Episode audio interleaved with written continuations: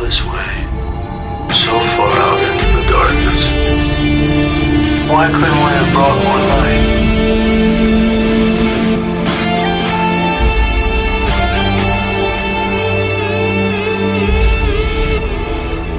Buenas, bienvenidos al podcast que se escucha en todo el cinturón, en la Tierra, en Marte y más allá del anillo. Eh, bienvenidos al último episodio dedicado a la temporada 5 de The Expanse, aquí en órbita friki. Eh, soy Roberto y al otro lado de la línea está Igor. ¿Qué tal? Eh, Tumwang, ¿Cómo, and- ¿Cómo estás? Bien, bien, bien. Aquí estoy preparado para afrontar nuestro análisis del episodio 10 y hablar un poquito de lo que nos ha parecido no solo este episodio, sino la temporada completa, ¿no? Y lo que puede significar para la siguiente temporada y a- supuestamente última de The Expanse. Sí, recordemos un poco, por si acaso a nuestros oyentes, que nosotros no hemos leído los libros. Igor en su principio sí que se leyó un par de ellos, quiero recordar. Pero... Sí, yo me, le- me leí dos libros, pero decidí no seguir. Porque la serie me gustaba mucho más que los libros y decidí no spoilearme las historias eh, descubriéndolas en la serie en lugar de leerlas en los libros. Como la, serie no traslada exactamente el libro a la temporada, es posible que en unas temporadas adelanten acontecimientos de libros futuros y cosas así. Entonces, si hacía ver temporada, leer libro, es posible que, que me comiese alguna cosa que todavía no había visto en la serie. Así que decido esperar. Cuando acabe la serie, me leeré todos los libros. Sí, así que lo que también puede ocurrir es que alguna de nuestras eh, suposiciones pues sean un poco naif o un poco estén un poco mm, en dirección incorrecta con respecto a lo que eh, está en los libros. Pero bueno, es parte de la gracia. Claro, al final nosotros nos estamos basando totalmente en la serie y oye, hacemos nuestras teorías y nuestras paranoias, que evidentemente eh, muchas de ellas estarán muy erradas, ¿no? Bueno, pues nada, vamos a empezar con este episodio 10, que si nos acordamos en el anterior episodio, nos quedamos eh, pues con la Razorback acercándose a la, a la Chemaca, Che- ¿cómo era el nombre? Sí, o, Echemoca, o- perdón, o por el estilo, ¿no? Vamos, sí. La nave en la que Naomi está... La nave en la que Naomi se está acercando y que ha sido convertida en una, en una bomba prácticamente por Inaros. Sí, el- la dejamos ahí justo. En la última escena fue cuando lograba conectar con los sensores y veía que, que llegaba la Razorback hacia, hacia la muerte, ¿no?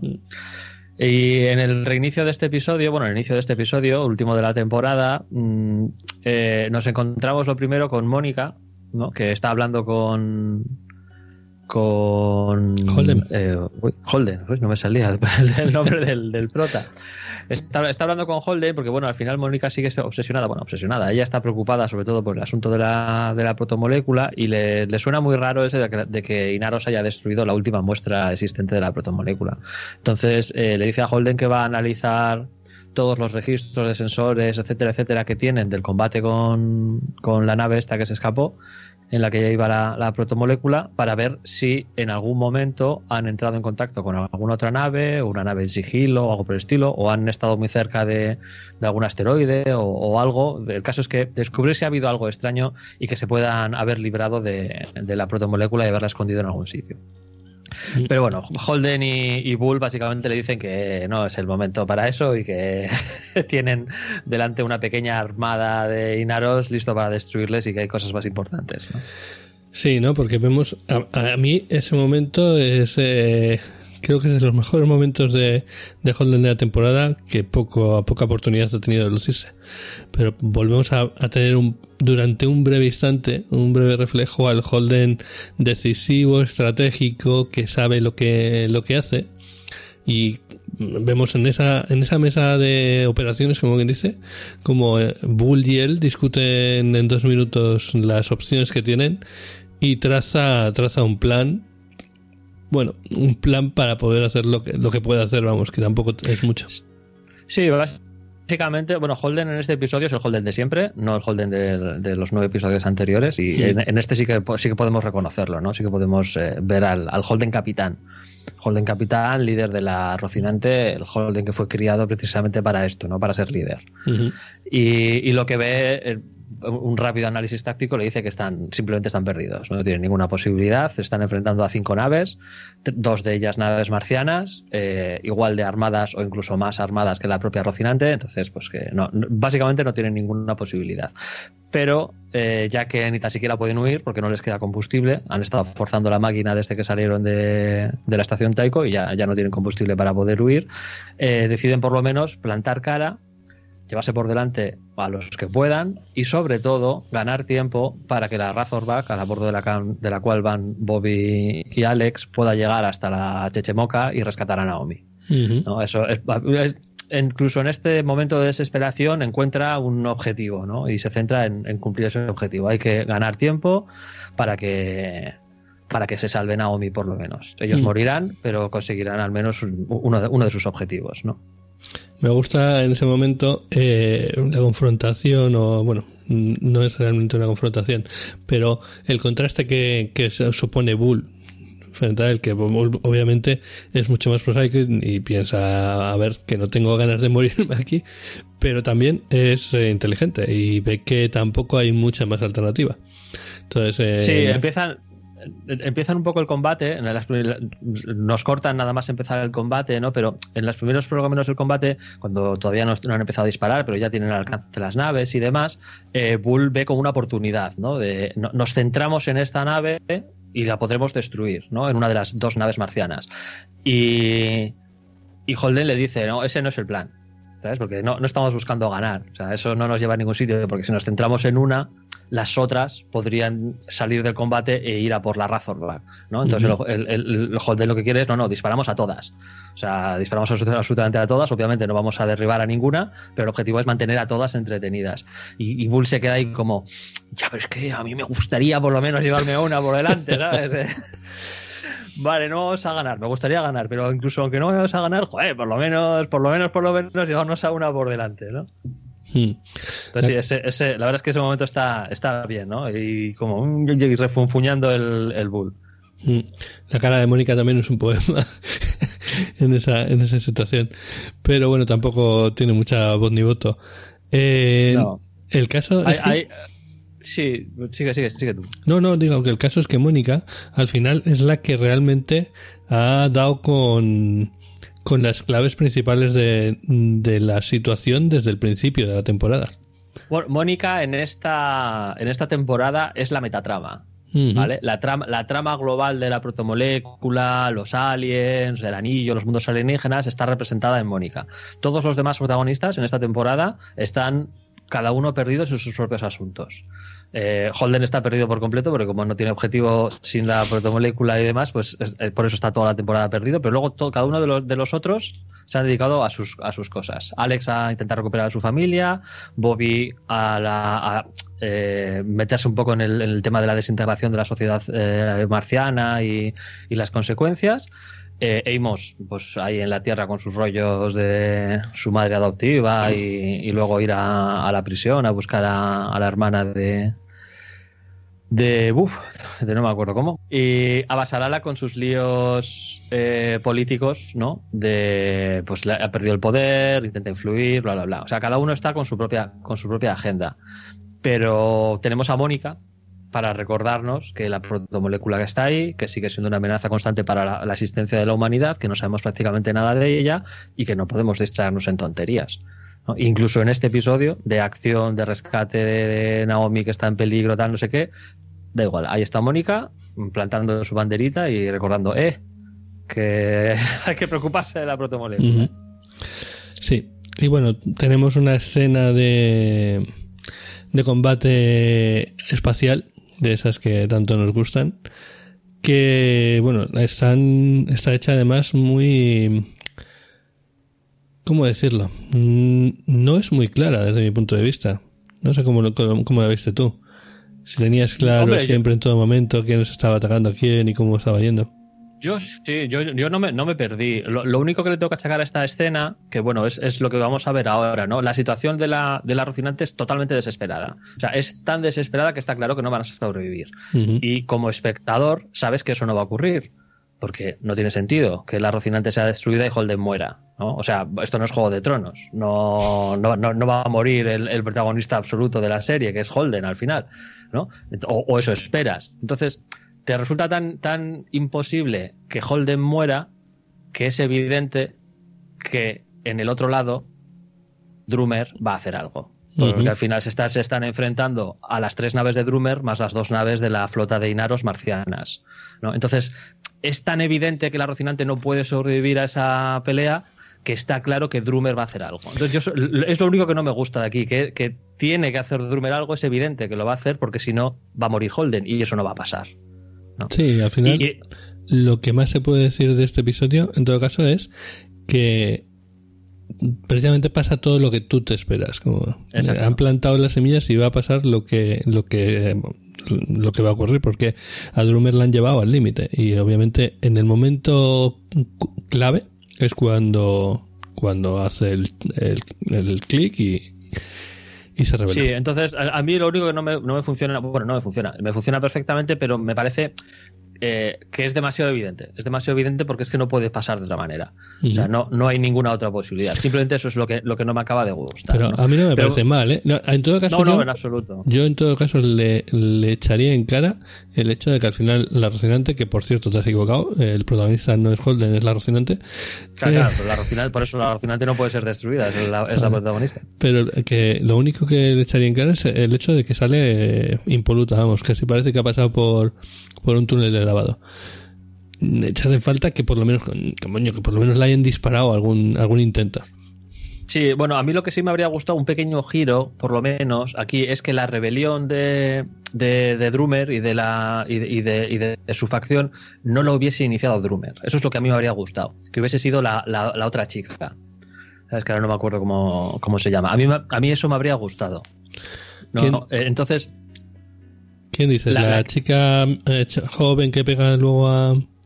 No, no, bueno, ah, la, compañera de Drummer, la, otra capitana, la que está siempre calmándola, sí.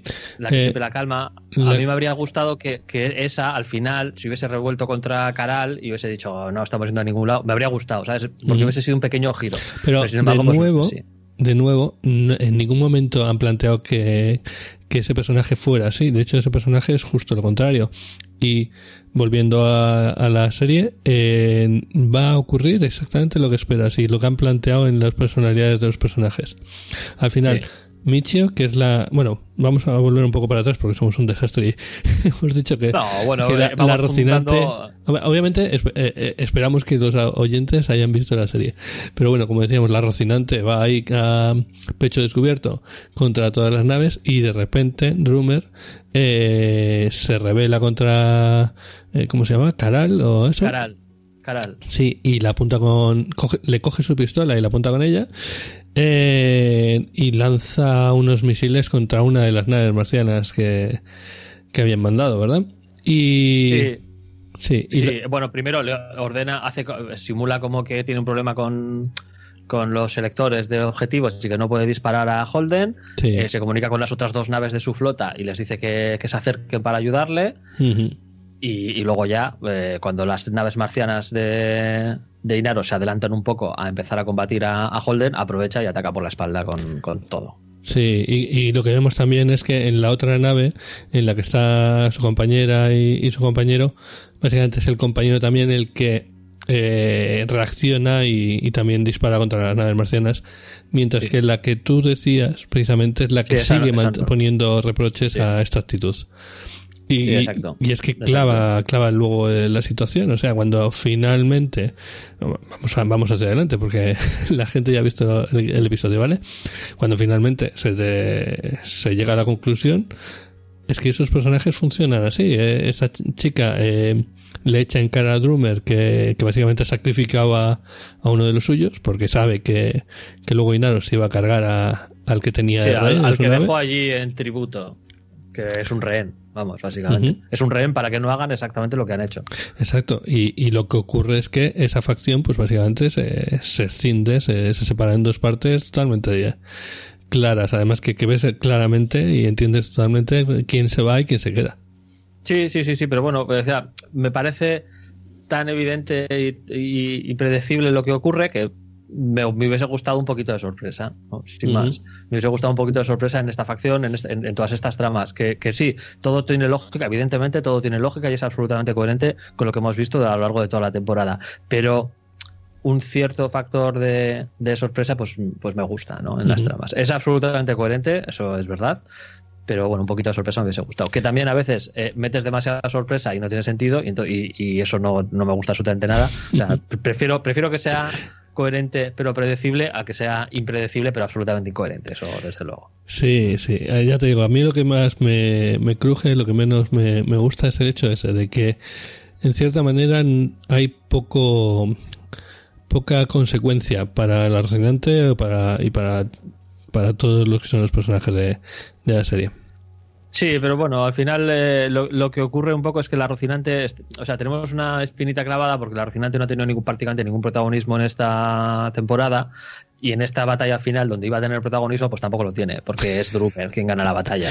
O sea vale al final la Rocinante pega tiros y es la que se carga las otras dos naves marcianas gracias a la, a la distracción de Drummer pero es Drummer la que gana la batalla. La, Rocinante pues sí ha puesto la potencia de fuego pero no, no ha hecho ninguna jugada táctica ninguna eh, ningún conejo que se hayan sacado de la chistera para poder ganar. No no ha sido todo gracias a Drummer mm. pero bueno es, es lo que hay ¿no? Pero bueno, sí. Y mientras ahí están peleando, vemos como Bobby y, Alex en la Razorback se van acercando a, la Chamoca. Y... Sí, ahí está la última jugada final de, de Naomi, que la dejamos en el episodio anterior metiéndole golpes a algo fuera de cámara. sí, no. Y aquí descubrimos que lo que ha hecho ha sido eh, activar a golpe es uno de los propulsores de maniobra o una cosa así y hace que la nave pierda ese rumbo estable y empiece a girar en una especie de espiral incontrolada. Su objetivo es que como está girando incontroladamente, la Razorback no pueda atracar porque pues está girando a lo loco. Mm. Pero bueno, como Alex es muy cabezón, pues se acerca a, atracar sea como sea. Ten en cuenta que Alex, por un lado, ha pegado, ha pegado unos cuantos acelerones después de que de que Holden le haya dicho que básicamente se van a sacrificar por ellos, no está dispuesto a echarse para atrás, obviamente. Incluso ha pegado unos cuantos acelerones con sus, con sus peligrosas consecuencias. Sus chutes de drogas y demás que por, cada correspondiente acelerón. Sí, y luego además tienen que igualar la, la, espiral loca que está haciendo la nave pues para intentar atracar y esas cosas. Que aquí sí que te voy a decir una cosa. En el anterior episodio decías el tema de la gravedad en la nave que te había, no te había cuadrado, pero eh, leyendo información y voy a poner en las notas del episodio un vídeo en donde se habla del tema de, la gravedad en las naves de Spans. y es lo que te decía, o sea, la gravedad en las naves de Spans se hace a través de aceleración. Normalmente acelera a una velocidad cercana a un G y entonces, básicamente, hay suficiente gravedad para que puedan andar. nunca hemos visto gravedad en una nave de los centurianos. Que, sí. Y, y, lo que te iba a decir es que precisamente, como explican esto, y también explican, por ejemplo, que la Razorback es una nave preparada para la velocidad. Y por eso los no, vas, no van de pie, como quien dice, sino que van sentados eh, eh, todo el rato. Y cuando gira, cuando hace esos giros, los asientos se mueven para que el punto de gravedad de las personas también se mueva y le dirija la gravedad hacia los, pies. Los asientos de la Razorback son como una especie de el típico traje de realidad virtual, pero en el que estás metido en una esfera y enganchado por todos lados y que gira contigo para que tengas absoluta libertad de movimientos, pues eh, los, asientos de la Razorback son así. Están metidos dentro de una especie de giroscopo personal cada uno de ellos que gira con, todas las maniobras. Exacto, y que la idea es para eh, eh, trasladar las fuerzas de gravedad que, se, que ocurren en esos movimientos tan fuertes, pues trasladarlas hacia los pies, que es donde mejor los puede aguantar el cuerpo. En volviendo sobre eso, precisamente, en este episodio a lo mejor uno de los problemas que, tendría el tema de la gravedad es que al hacer ese movimiento de giro ya no debería haber gravedad porque ha perdido esa supuesta línea recta o, y potencia debería estar empujándole hacia los lados o similar no, no sé no, no he hecho los cálculos pero por eso te digo que, la, gravedad en la nave en, la Chechemoca no tiene sentido pero bueno sin más ya está. Mm. Que además tampoco hacía falta, porque simplemente la gravedad en la chechemoca solo sirve para que le cueste levantar una de las trampillas, que, que es una chorrada. O sea, en lugar de, de que le cuesta porque pesa, pues, pues yo qué sé, que estuviese enganchada con un eh, cierre y que le, le cuesta forzarlo. Ya está, No, ¿sabes? pero, o sea, pero la, que es por esto, es misma. porque va a, uno, a un AG de velocidad. Eso, eso es la idea- la- el planteamiento que, Vale. que se hace. Sin más. No, o sea, Sí, sí. No, no nos vamos a extender más sobre eso, ya hablamos de ello en en el Exacto. anterior. Volviendo sobre el tema, entonces, eh, eh, está Naomi, Naomi, ¿no? He dicho bien el nombre. Sí, Na- Na- Naomi ve que, que sigue acercándose, ¿no? Y ya dice, pues venga, ah, se acabó. De perdido Sergio. Se pone el traje y salta. Sí. Básicamente. la Mira que si antes hablamos de que se habían olvidado completamente del tema de los signos cinturianos, eh, antes los vuelven a poner. Además, Pues sí. yo creo que los han puesto, se han, se han pasado, básicamente. Ha sido exagerado porque prácticamente es un lenguaje de... Usa lenguaje de, de- de sordomudos, vamos. O sea, usa Ujú. lenguaje de mudos totalmente. Y si Y yo los- los- lo entendí bien, los signos estos que hacían eran como para, mm, bueno, pues para Complementar. el lenguaje, sí. O sea, claro, precisamente el lenguaje de los centurianos, el lenguaje gestual de los centurianos, se supone que se desarrolló precisamente por situaciones como esta, ¿no? Cuando están trabajando en asteroides, durante operaciones de minería o cosas por el estilo, ¿no? Entonces, pues en lugar de decir una frase rápida por la radio o lo que sea, que consume energía y tienes que hablar y oxígeno y no sé qué, pues hacían gestos y eso poco a poco se transformó en un lenguaje más o menos completo, pero mm, complementario de- del lenguaje hablado. Y, y los gestos que hace aquí Naomi cuando salta y se pone a hacer gestos, ¿no? De eh, no tengo radio, la, sí. nave es, la, la nave es una bomba. No tengo radio, la nave es una bomba. Eh, pues bueno, en fin. Vale, venga.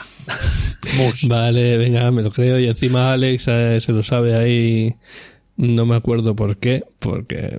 Bueno, él traba- trabajaba trabajaba en la nave original, en la Canterbury. Ya. Él trabajaba en la Canterbury y rodeado de, de centurianos por todos lados. Entonces, pues hombre, mm, unos cuantos signos se, te- se tendría que quedar, porque trabajaba con ellos todos los días. O sea, al final en esa nave los únicos terrestres eran, bueno, Holden era terrestre y él era marciano, y todo lo demás eran centurianos. Entonces estaría rodeado de gente haciendo gestos de estos, pues durante años y años. Bueno, venga, vale. nos, lo, nos lo comemos. Pero bueno, el caso es que eh, esa, esa escena, que por cierto, esta mujer ya está demasiado acostumbrada a lanzarse al espacio. Pero bueno, que esa escena, esa situación, nos da una de las mejores escenas de la temporada de, de The Expanse, porque esa eh, ese plano en su cara mientras está eh, sa- saliendo al espacio, dando vueltas con ausencia total de sonido final, solo, solo oyes a ella, ves cómo se va aca- aca- acabando el, eh, el aire, eh, una lágrima que se queda en gravedad cero por ahí, y luego oyes el ruido de, de algo que choca contra ella por detrás y ya oyes a Bobby que empieza a hablar tal O sea, y está muy bien, sí, está muy bien. Esta escena la verdad es que está muy chula. Yo creo que, que logra transmitirte exactamente lo que quiere transmitir, ¿no? Que es esa eh, desesperación final, ¿no? De eh, es el fin. además Es lo fin. suficientemente Estoy aquí larga sola, perdida. Sí, Claro, es lo es larga, suficientemente larga como para que te llegues a plantear, hostia, a ver si van a realmente a Sí, dejar sí. O sea, la tensión la mantiene un momento más allá del punto en el que dices, es verdad, no la van a rescatar.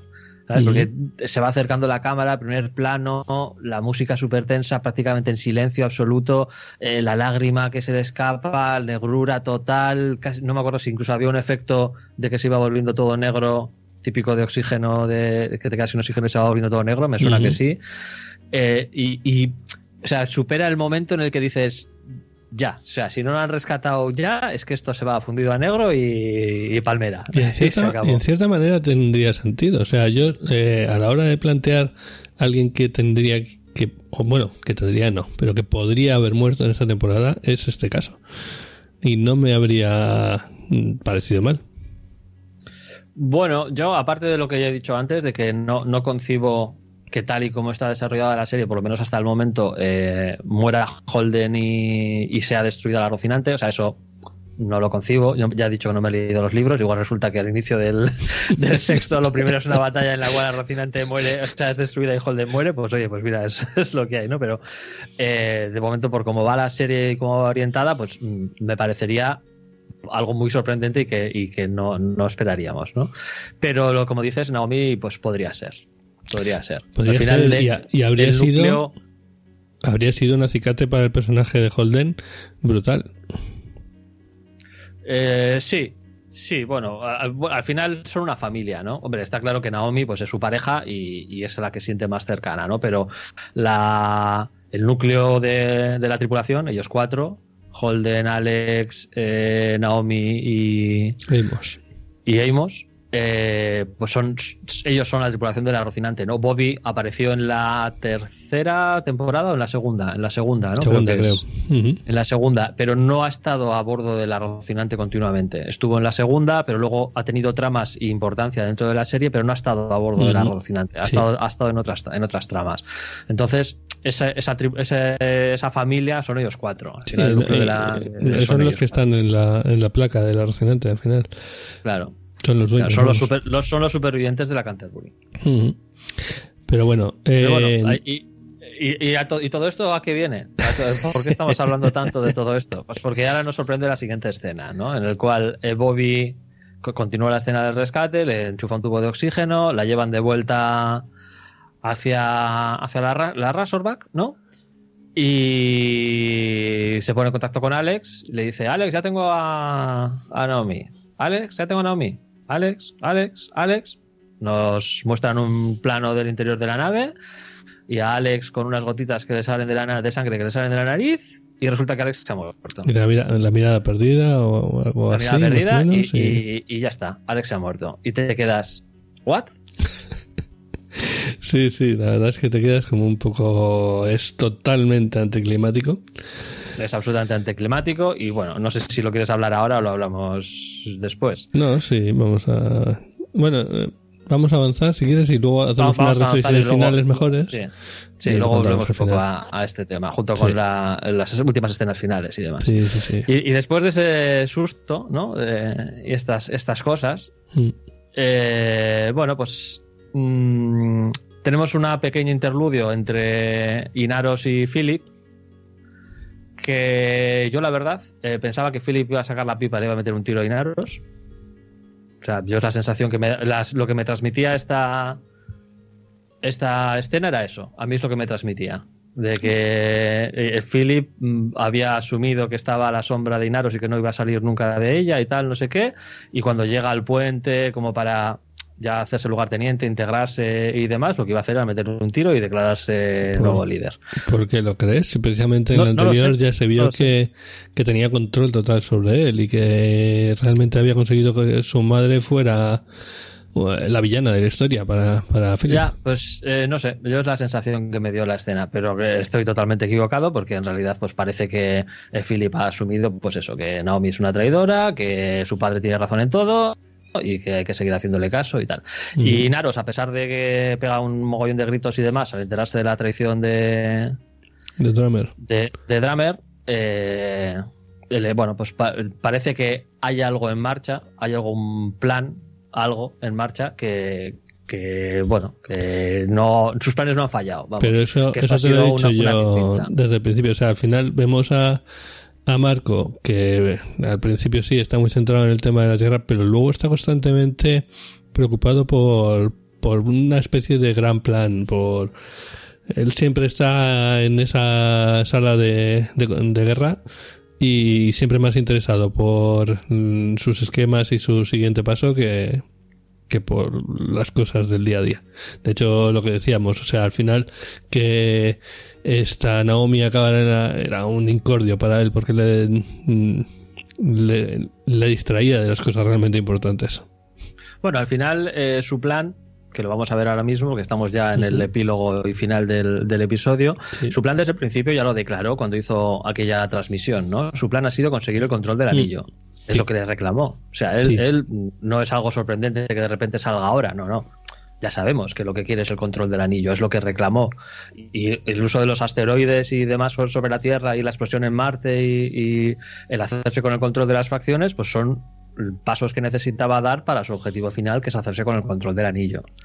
Sí, porque lo que vemos, eh, bueno, eso, está al final. Aquí, sí, aquí ahora hay ya un largo, un largo epílogo, ¿no? En el cual, pues bueno, todos se reúnen. Eh, eh, Naomi se despierta en la nave y es donde nos, nos enteramos de que Alex ha muerto y, se nos sigue quedando la cara cuadrada como ¿what? que han muerto y nos explican que bueno pues que las súbitas aceleraciones a las que sometió a la Razorback para esquivar a las naves que le perseguían para acelerar para llegar hasta hasta la Chechemoca etcétera etcétera pues bueno le han provocado un derrame cerebral cosas que puede ocurrir siempre cuando te sometes a las aceleraciones y tal la probabilidad es poca pero sí básicamente eh, cuanto más hagas pues puede ocurrir exacto has hecho una aceleración tira un dado de 100 Sí. ¿Qué has sacado? Crítico. Dos. No pasa nada, ¿no? Bueno, ahora que lo dices. Pues... Bueno. Pero bueno, en fin. Eh, el caso es que, bueno, pues sí, se confirma que, que Alex ha muerto.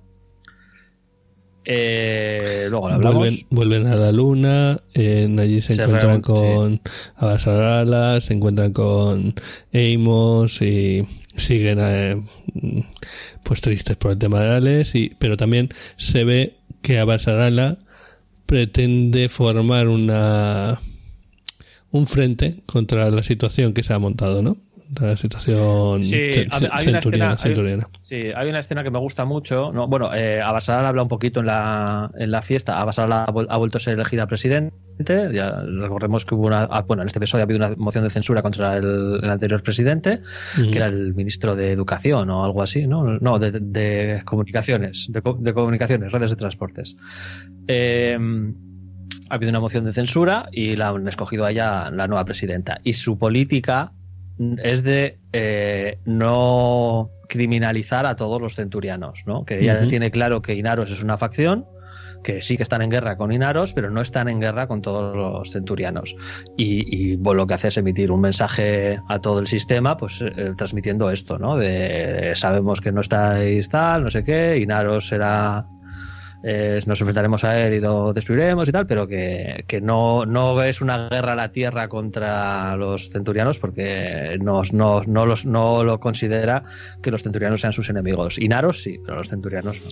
Ya, ahí hay esa, eh, esa, esa charla que da en, la fiesta, ¿no? En la que dice así, cuando están todos, está, claro, está la tripulación de la, eh, de Rocinante y bueno, se ve que, la gente está esa escena a mí me gusta mucho, ¿no? Porque tiene una frase que es esto es lo que teme Inaros. Sí, es la forma en que ganaremos. Claro, señala a la tripulación de la Rocinante, que recordemos, la tripulación de la Rocinante está formada por terrestres, centurianos y marcianos, unidos, trabajando todos pues, por, por un objetivo y un bien común, ¿no? Entonces, es una representación de lo que teme Inaros, de que teme a una humanidad unida a pesar de sus diferencias, que no hay una raza marciana, una raza humana y una raza de, centurianos. No, hay, una única raza que son los, seres humanos y que estamos todos juntos a pesar de las diferencias. Entonces, la Rocinante es una representación de eso. Y es lo que Teminaros y por lo cual ha intentado destruirla y ha dedicado tantos recursos a destruirla. Ya, y ahí que ya parece que el episodio prácticamente estaba acabado y que la serie finalizaba en ese punto de final feliz, como quien dice eh, pues pega un, un, un, giro, ¿no? Y vemos a Basarala saliendo, corriendo y llevándose con ella a Holden, eh, bueno, a una especie de sala de guerra.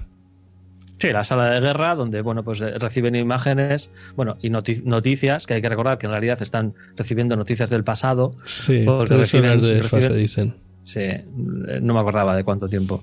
Recibe noticias de que la armada terrestre que defiende el anillo ha recibido un ataque y entonces nos lo van mostrando lo que está ocurriendo y, vemos que atacan a la, flota terrestre, toda, la, toda la flota que le queda a Inaros. Hmm, si te acuerdas, eh, Inaros la pilla mucha, mucha coña ya lo de lanzar meteoritos.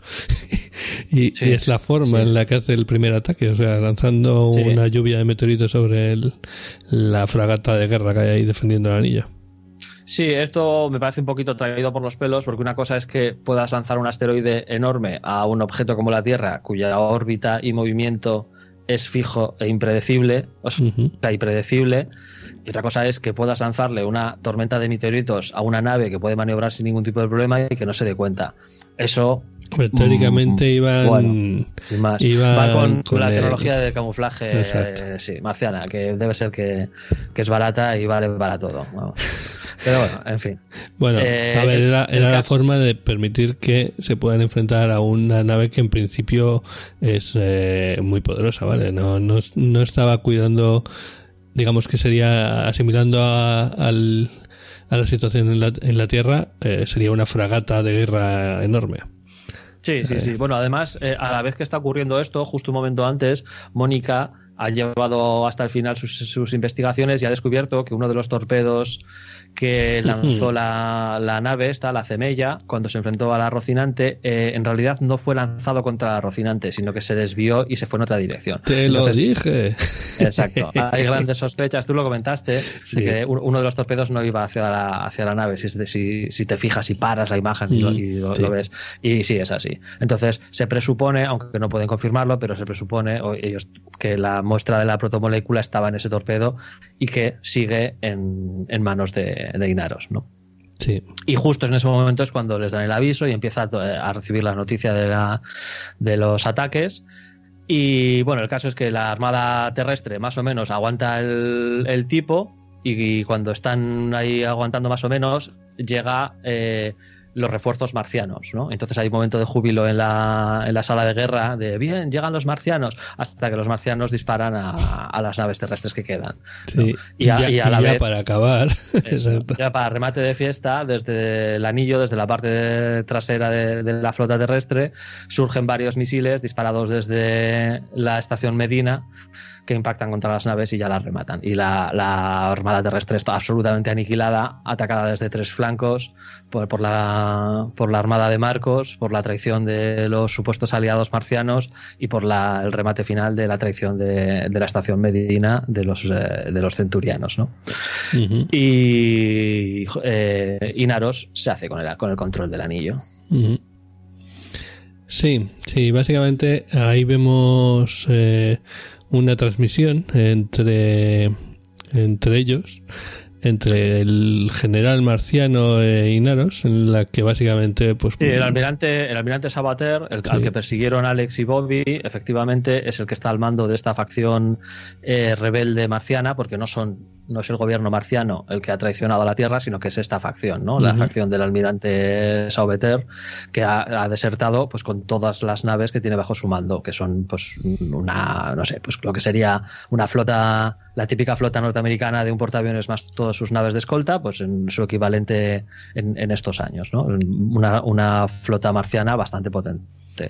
Sí, una facción bastante importante y que, bueno, básicamente te cuentan, eh, son los malos desvelando su plan, ¿no? En plan, sí, bueno, vosotros... Sí, esta, conversación entre los dos es para los espectadores, ¿no? Para que nos enteremos qué ha pasado. Sí, eh, nosotros nos quedamos con esta parte y bueno, vosotros os quedáis con esta otra y no queremos ya saber más de vosotros. Vamos a poner aquí una, una red de, de minas y al que entre nos lo vamos a ventilar, básicamente dicen los marcianos. Eh, sí, Inaros, le ha entregado un sistema entero, un, portal concreto que lleva un sistema habitable y, ese sistema va a ser para los marcianos. Y los marcianos, para asegurarse de que Inaros no les toca los huevos, pues han plantado tropecientas mil minas en, su lado del anillo para que no puedan pasar. No solo para que no les toque los huevos. Vemos que en ese momento el general está recibiendo, creo que es el general, ¿no? Está recibiendo una llamada y la para. Almirante. Eh, perdón, el almirante está recibiendo una llamada del científico este que trabajaba con la protomolécula y la, la aparta. y luego ya sí que puede hablar con, él. Y vemos que eso tienen la muestra de la protomolécula, que era parte de esa de ese, acuerdo que habían hecho entre los cinturianos y, y los marcianos para conseguir su apoyo y vemos que están haciendo investigaciones y, y experimentos con la protomolécula en un planeta de ese supuesto sistema al que se han ido y en el que hay estas construcciones que veíamos en la cuarta temporada. Y algo Sí, más. en, en- en hilos, en hilos había un montón de construcciones alienígenas en la superficie del planeta Mm. y parece que en el mundo este que, o, o uno de los mundos que hay en el sistema que, que, que se han pedido para ellos los marcianos, hay esas construcciones alienígenas y varias estaciones orbitales alienígenas también. Y parece que con la protomolécula eh, ellos esperan reactivarlas y controlarlas. O esos O- los, los objetivos que tienen. Un plan sin fisuras. Sí. Sí, y entonces, pues nada, eh, cruzan el anillo. Los marcianos, dices. No, sí, los marcianos cruzan el anillo para reunirse con el resto de. en la, en la fragata, esta suya. Sí. Cruzan el anillo para reunirse con el resto de, de sus tropas que ya están allí y que están haciendo los experimentos con la protomolécula y demás. Hay una conversación ahí entre el almirante, que yo llamo general, y la, la mujer esta, que es así que es general, ¿no? O no, no me acuerdo qué era. No, no es, su, es su ayudante, no sé exactamente qué, marco, qué rango tendrá. Es la que tuvo la cena con Alex.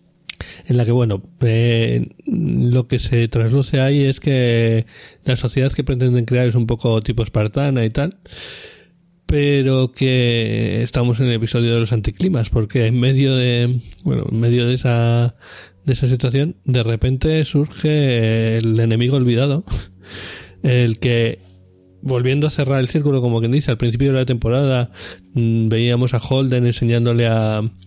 Ay, ¿Cómo se llama? El de la estación Medina. Em, el Fred. ¿Eh? A Fred. A Fred, a Fred, Fred, exacto. Eh, enseñándole eh, la simulación esta de cómo eran esos extraterrestres que habían acabado con los constructores y bueno, pues los vemos actuar por primera vez eh, realmente y a mí me, me pasó que, realmente yo entendí como que estaban atravesando el anillo y que es- era como una visión que estábamos viendo nosotros de eso que había dicho Holden, ¿no? De a veces cuando atravieso el anillo los veo y están enfadados. Pero luego, viéndolo más y, informándome, lo que están haciendo es destruir, de- hacer desaparecer la existencia de la nave. Bueno, yo eh, he visto el episodio dos veces y debo decir que me parece que esta escena final, en mi opinión, no está bien explicada. No. Porque yo ninguna, ninguna de las dos veces me había quedado con la sensación de que la nave había sido desintegrada. Pero vamos, no te- pero para nada. O sea, absolutamente para nada me parecía que la nave había sido atacada y que había sido desintegrada por los alienígenas. Yo la sensación que tenía era que estábamos viendo, igual que Holden les veía a ellos cuando atravesaba el portal a veces, lo que estábamos teniendo era una visión subjetiva de los aliens observando a la nave marciana atravesando el, el portal. O sea, en ningún momento, pero absolutamente en ningún momento me llevé la sensación de que estaba desintegrando la nave. Y preparando este, este programa es cuando he descubierto para mi sorpresa de que no, no, la nave se ha desintegrado al atravesar el anillo. Y, Sí. y se me ha quedado una cara, vamos, a cuadros, porque digo, o sea, vamos, es que no es que lo haya visto medio dormido y distraído, he visto el episodio dos veces y, y no me daba, pero ni la más mínima sensación de que era un ataque y de que la nave estaba siendo destruida. Además, eh, para intentar representarlo más así, se ve el anillo de fondo, o sea, se ve que ya han pasado el anillo realmente. Entonces, bueno, eh, yo creo que el tema es que es tan tan, bestia, tan- so- estos, estos enemigos son tan irreales, tan absolutamente poderosos, que no concibes, es- han parado el tiempo y han hecho que desaparezca directamente la nave de la existencia. En cierto sentido, yo no sé si estamos viendo una serie de ciencia ficción o estamos viendo una serie de terror basada en los relatos del Tulu. Y al final esto van a ser entidades de estas antiguas que, que ac- acaban contigo en el momento en que te. Bueno, eh, cualquier tecnología lo suficientemente avanzada es indistinguible de la magia, ¿no? Entonces, eh, pues aquí estamos viendo un desintegrador, que es una tecnología que, que los humanos ni, ni saben ni tan siquiera cómo teorizar que pudiese existir algo así y les desborra de la existencia. ¿Cómo, lo hace? Ni idea, a saber en qué principio físico está basado o lo que sea. Entonces, bueno, el, el caso es que ese- esta escena final pues nos parece, parece, parece intuir que la sexta temporada estará dedicada a, esto, ¿no? Al- a la confrontación con los alienígenas o la actividad de los alienígenas, estos que destruyeron a los constructores de los anillos, que parece que ya se han activado por completo y ya están hartos de que alguien esté usando los anillos otra vez. ¿no? Y ¿En han decidido de- de- dejar de mirar y empezar a actuar. En realidad, no sabemos cuánto de mm, cuánto de de acción, cuánta acción están tomando, como bien dice. Porque ya al principio de la temporada, y de nuevo cerrando el círculo, como decía, Mónica, cuando se reúne con Holden en el bar para hablar con él, de lo que le habla, mm, no es tanto de la protomolécula, sino de que han desaparecido una serie de naves colonizadoras desvanecido totalmente, o sea, sin ninguna noticia de ellas. Lo que pasa es que, claro, están pasando cientos de naves eh, eh, todos los días y, bueno, pues han desaparecido a lo mejor 10, no sé, una cantidad ínfima.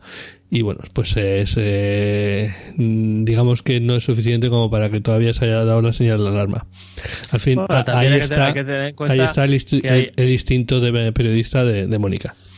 Sí, hay que tener en cuenta que también hay ataques terroristas de facciones de, de Inaros y cosas de, por el estilo, y que la, la, desaparición de estas naves se achaca a, a, acciones terroristas por parte de, de los centurianos y o de alguna facción, ¿no? Entonces, mm, parece ser con este último giro y la vuelta de tuerca de que no, en realidad son los alienígenas destructores de los, de, los constructores, ¿no? Que, que se han activado y que están mm, no sabemos si parando a naves al azar o a lo que pueden, eh, o no están completamente despiertos, o, lo que sea que les limite a por qué dejan que algunas naves sí pasen el anillo y otras no. Pero el caso es que son ellos los que están destruyendo al menos, al menos algunas de ellas. Y aquí le ha tocado a, la fragata marciana y, la han desintegrado, ¿no? A la, a la Barcade. Y eso es el final de todo. Luego hay un pequeño eh, imagen los créditos, si te quedas viendo los créditos, luego al final que se está viendo el planeta alienígena hacia el que iban los marcianos, en el cual están esas estructuras alienígenas flotando, desactivadas, y justo cuando un momento antes de que se vaya todo fundido a negro para el final de la temporada, una de estas estructuras alienígenas gigantes se activa con el típico brillo azul de la protomolécula y ya acaba la temporada. Mm. Pues sí, sí, sí. Eh, y ahora vamos a, vamos a hablar del tema que hemos dejado para el final, ¿no? Del asunto de, la muerte de Alex. Bueno, eh, eh, es uno de los temas. A mí me gustaría No me gustaría acabar con eso, la verdad. No, no, no, vamos a acabar con eso, pero bueno, vamos a tratar ese tema y luego ya hablamos de lo que nos ha parecido la temporada en general y demás. La muerte de Alex es una muerte fuera de la serie, fuera de la lógica y está provocada por circunstancias del mundo real, ¿no? Pues el actor tuvo una serie de declaraciones que se han considerado desafortunadas y, una serie de declaraciones y algo más. declaraciones y actuaciones en convenciones con aficionadas, pues que no han sido muy adecuadas y ha habido varias acusaciones de acoso sexual por el medio y tal. Y bueno, pues finalmente se ha decidido prescindir de, del actor para la siguiente temporada y han decidido pues eh, liquidarlo directamente aquí en la mesa de montaje y, y quitarlo del medio. ¿no? El rodaje de la temporada ya estaba terminado cuando surgieron estas acusaciones y es por esto que la muerte es tan súbita, ¿no? Pues simplemente han cogido una imagen de Alex en la nave Razorback, le han añadido con efectos especiales un poco de sangre flotando y cuatro conversaciones donde los personajes dicen, sí, no, es que le dio un, un derrame cerebral y, ha muerto, ¿no? Porque aparte de esa imagen no hay, no hay un funeral, no hay un, una ceremonia, no hay una despedida, no, mm. no vuelve a aparecer una imagen suya, ¿no? Entonces pues es algo que se ha quitado desde fuera, ¿no? Pero bueno, pues es lo que hay. El mundo real a veces se pone en medio y, tiene estas cosas. A ver, a mí no me parece mal, en cierta manera, bueno, y, de cualquier forma, la situación en la que estaban exigía algún sacrificio.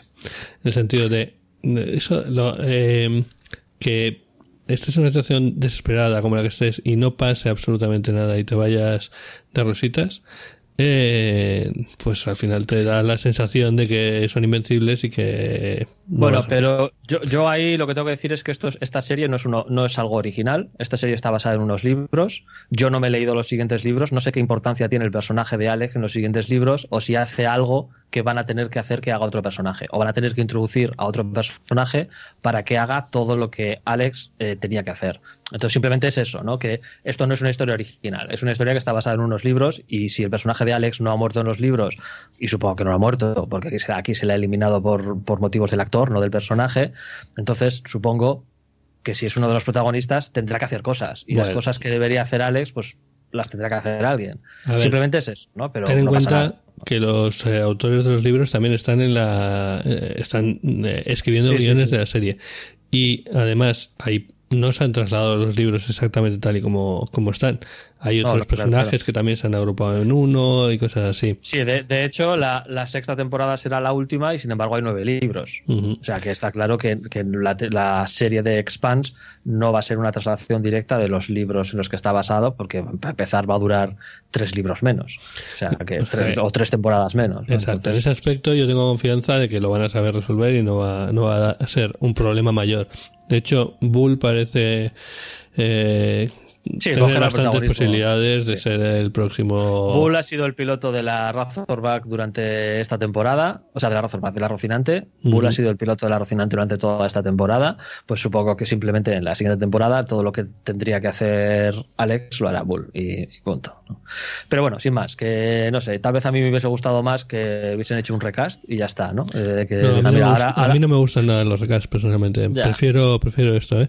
Y por otro lado, lo que también sí que es verdad es que el hecho de que se haya hecho de esa forma tan abrupta eh, sí que queda mal. O sea, te, queda, te quedas con la sensación de no está, no está bien contado. Por Yo- o lo sea, que tú dices. O sea, falta un, falta un entierro Sí, en cierta manera. Según un- acabó, según acabó el episodio, lo primero que hice fue buscar en internet cuál era el motivo real por el cual habían matado al personaje, porque tenía bien claro que tenía que haber un motivo raro fuera de la serie, porque no estaba, era evidente que esa muerte no formaba parte de la trama de la serie. Entonces bu- busqué, porque sabía que, que tenía que haber un motivo del mundo real, no sabía cuál, no me había enterado de la polémica de las acusaciones sexuales y demás, pero, pero tenía muy claro que tenía que haber algo. O sea, no sabía si es que le había palmado el actor y no me había enterado o, qué había ocurrido, pero tenía claro que te- te- tenía que haber algo. Y según puse, pues eso, muerte eh, Alex de Expanse, y ya salió ahí. Las acusaciones de acoso sexual, y dije, vale, ya está, pues no, no, no hay más que leer, ¿no? Pues está, está, todo, está todo muy claro. Pero bueno, eh, sin más, ¿no? Y pasando página de este tema, ¿no? Eh, ya pues vamos a hablar de lo que es el, el final, ¿no? De, de la temporada. ¿Qué nos ha parecido? ¿Algún otro O sea, tema me- que quieras miedo me das. De verdad. No, a ver, eh, a mí me parece una temporada curiosa, ya lo, llevo diciendo desde el principio, el hecho de que se aparque durante toda una temporada el asunto de los anillos, los aliens, etcétera, etcétera, y que tengamos una temporada totalmente dedicada a la sociedad humana y sus consecuencias, y luego retomemos, supongo, para la siguiente temporada todo el tema de los aliens.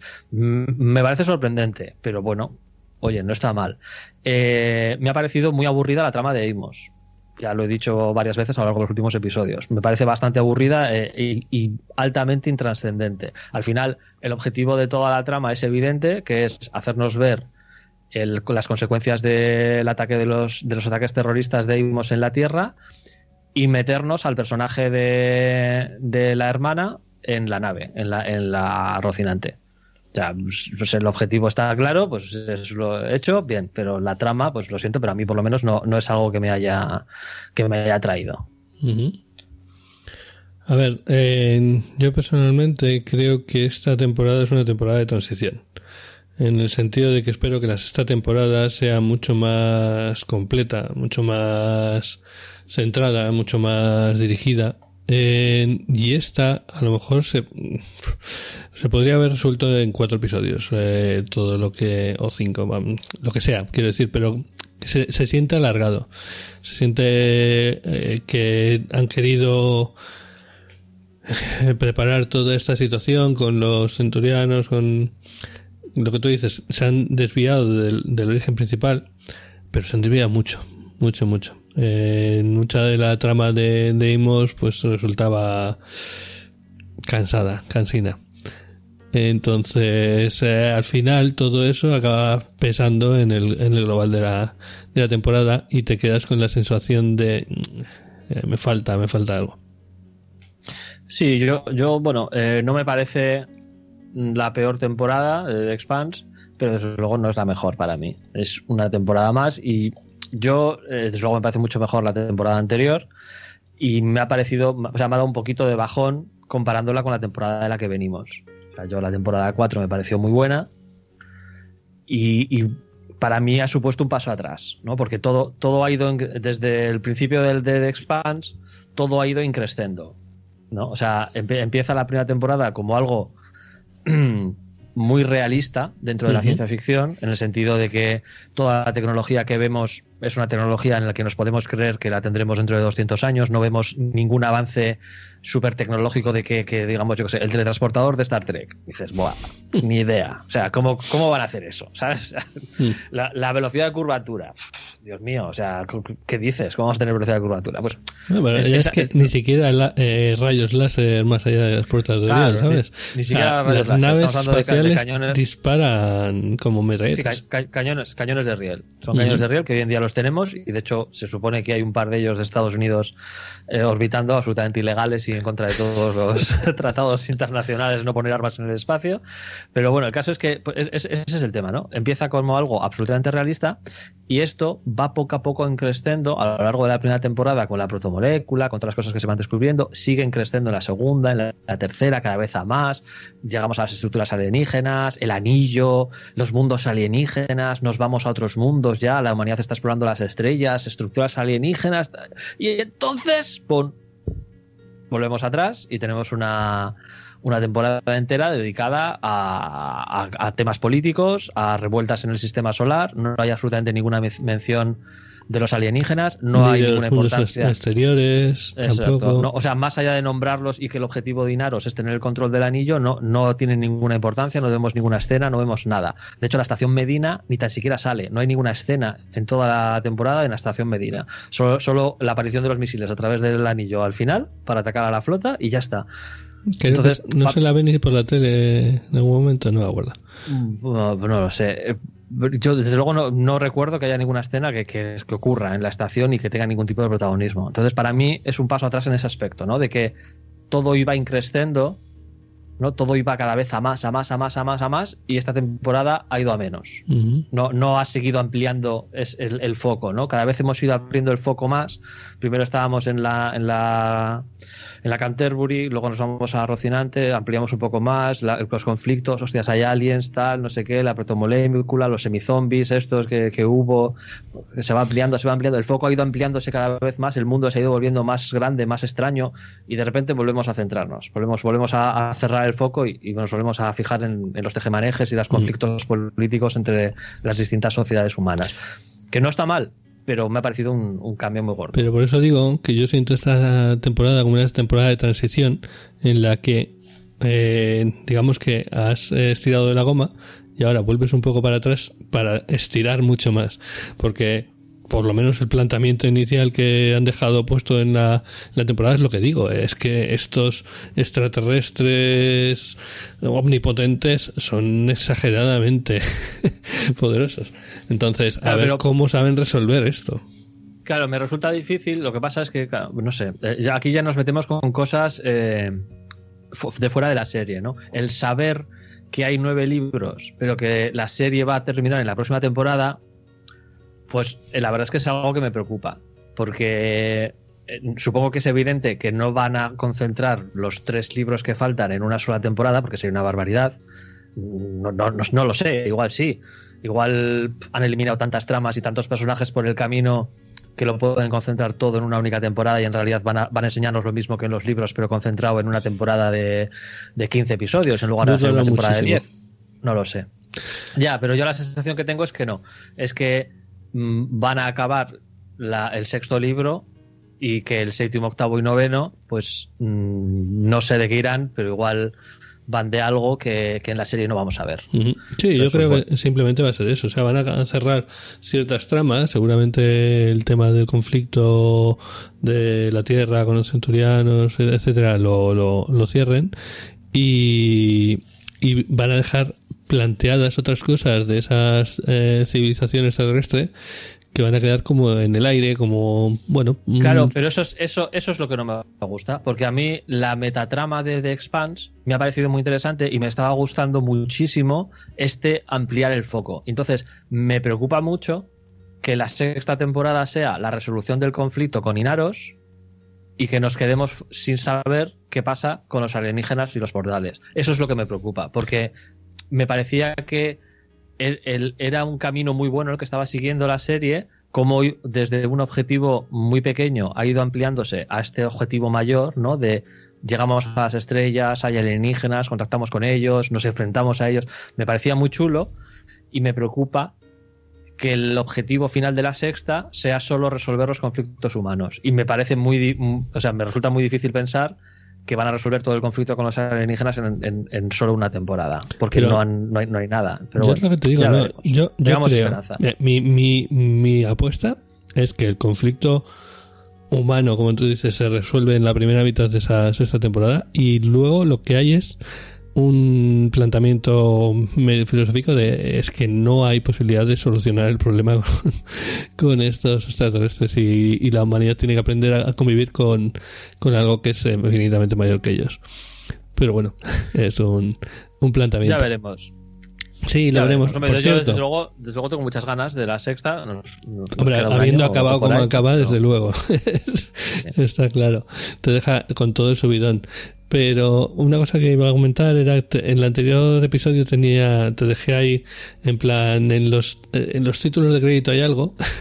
y lo que, lo que no te conté fue que en realidad eh, estos títulos de crédito que son muy deudores de, Juego de Tronos, ¿no? Es eh, mostrar las distintas facciones donde están. Hemos ido viendo en todos los episodios de esta temporada como la flota de Inaros se iba acercando al anillo. Entonces, sí, eh, ya, ya me lo contaste no, no, me acuerdo cuándo exactamente, ya me, ya, me desvelaste, desvelaste el, secreto, y así es. Al final son una, un adelanto que no te vas a fijar, ¿no? pero es un adelanto del final de, esta temporada, ¿no? de cómo Inaros va colocando las piezas y finalmente ataca el anillo. E incluso también en algún momento se ve eh, una imagen del planeta este, Laconia, ¿no? Se, llama en donde, donde están, los, marcianos. Este tipo de, de, títulos de crédito que ya se están convirtiendo en un arte en sí mismo. Eh, pues sí, la verdad es que sí, la verdad es que sí. Y, bueno, por lo menos en esta serie maneja muy bien tanto la secuencia de créditos inicial como la secuencia de créditos final, que siempre tiene un poquito de información. la, secuencia de final de cada episodio, pues mm, tiene algo. Normalmente un pequeño giro o un adelanto de lo que va a ir el siguiente episodio. Entonces siempre merece la pena verla, ¿no? Y, no, yo no me había fijado en que los títulos de crédito iban cambiando los primeros, pero sí, efectivamente van cambiando un poquito y bueno, pues es un, un ligero guiño, ¿no? Para que te des cuenta de por dónde va el tema. Pues sí, bueno, pues eh, no sé, hasta aquí ha llegado más o menos la, décima temporada, la décima temporada, no, perdón, la quinta temporada de, de Babylon 5, ya, no sé ni lo que me digo. Ya haremos, ya haremos, ya haremos el especial Babylon 5. La quinta temporada de The ha sido un auténtico, un auténtico maratón. Ya sé que este último episodio ha tardado un poco más, porque la vida, pero Dios mío, lo que me ha costado también sacar los anteriores. Bueno, eh, tampoco nos hemos retrasado tanto para lo que suele ser nuestra, nuestra tónica habitual. Y al final, bueno, hemos conseguido hacer estos episodios de seguimiento de, de la temporada, esperamos que os hayan gustado, nosotros hemos disfrutado mucho yo por lo menos he disfrutado muchísimo, tanto viendo la temporada como haciendo luego los, comentarios, ¿no? que es una manera de, volver a experimentar el episodio y, comentarlo y disfrutarlo, ¿no? y ver también un poquito esas cosas que no te has fijado o, esos, esos detalles. ¿no? Eh, en este episodio, ya vuelvo a reiterar que yo desde luego no me, no me había enterado de que la nave marciana se desintegraba pero para nada, y lo he visto dos veces y no me había quedado esa sensación absolutamente ni, ningún momento, ¿no? Pero bueno, ya, veremos qué ocurre para la siguiente. Sí, a mí, a cuenta del podcast, pues me ha dado por, por escuchar otros podcasts o, vídeos de YouTube o buscar información por ahí. Y a cuenta de esto, os cuento que, que el creador de la serie, sí, sí, no me acuerdo cómo se llama, el segundo apellido, uno de los dos escritores de, la serie y a su vez productores y, autor de los libros, junto con el que hace de Amos en la serie, han sacado su ah. propio, su propio podcast. Y iban sacando un episodio después de cada, de cada, episodio, de cada episodio de la serie, pues sacaban un episodio de su, Exacto, parecido. Lo que pasa es que, bueno, ellos tenían allí a, los personajes de la serie para poder preguntarles cositas, estaba muy, estaba muy bien.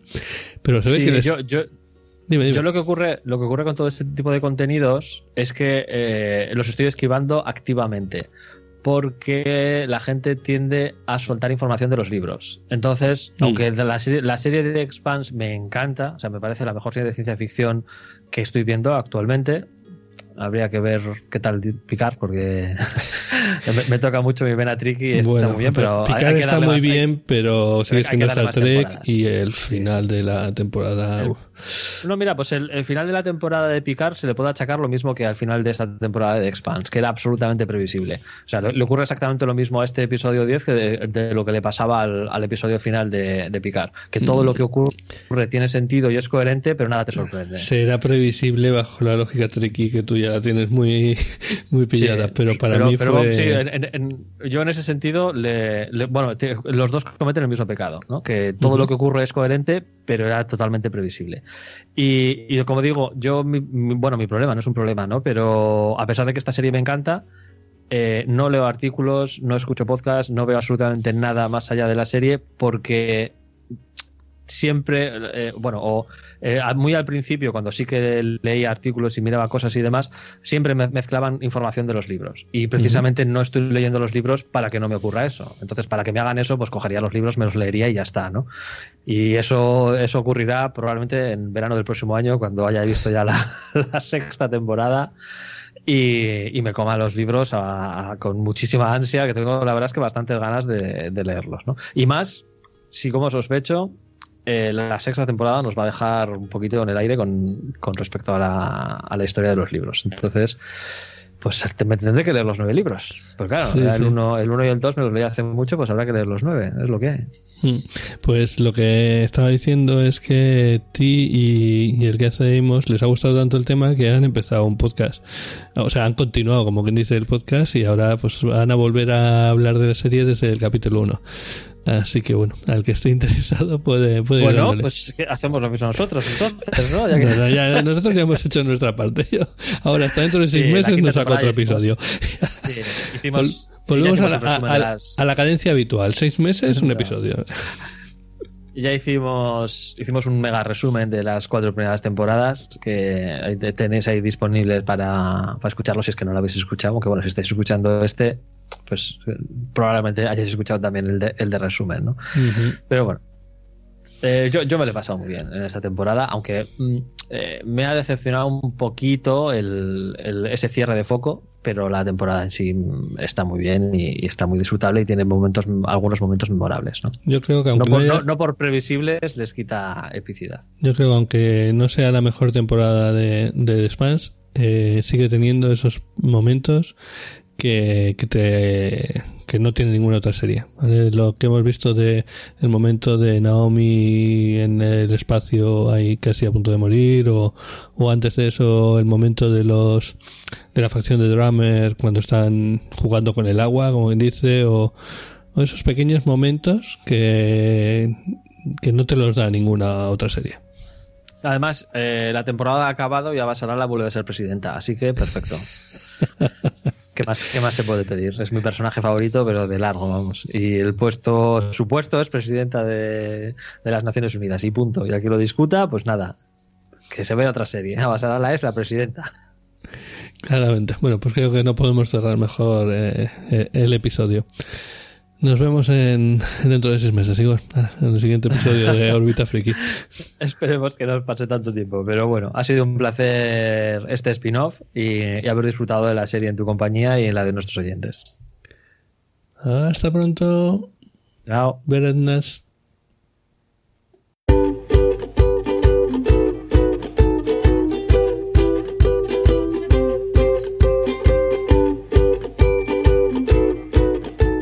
Puedes escucharnos en Spotify, Evox o en tu reproductor de podcast favorito.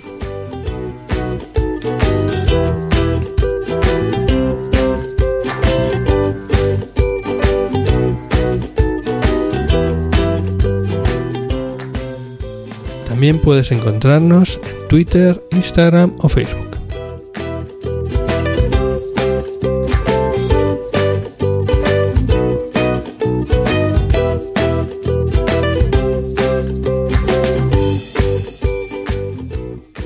Sobre todo, si el episodio te ha gustado, compártelo. Es lo que más ilusión nos hace.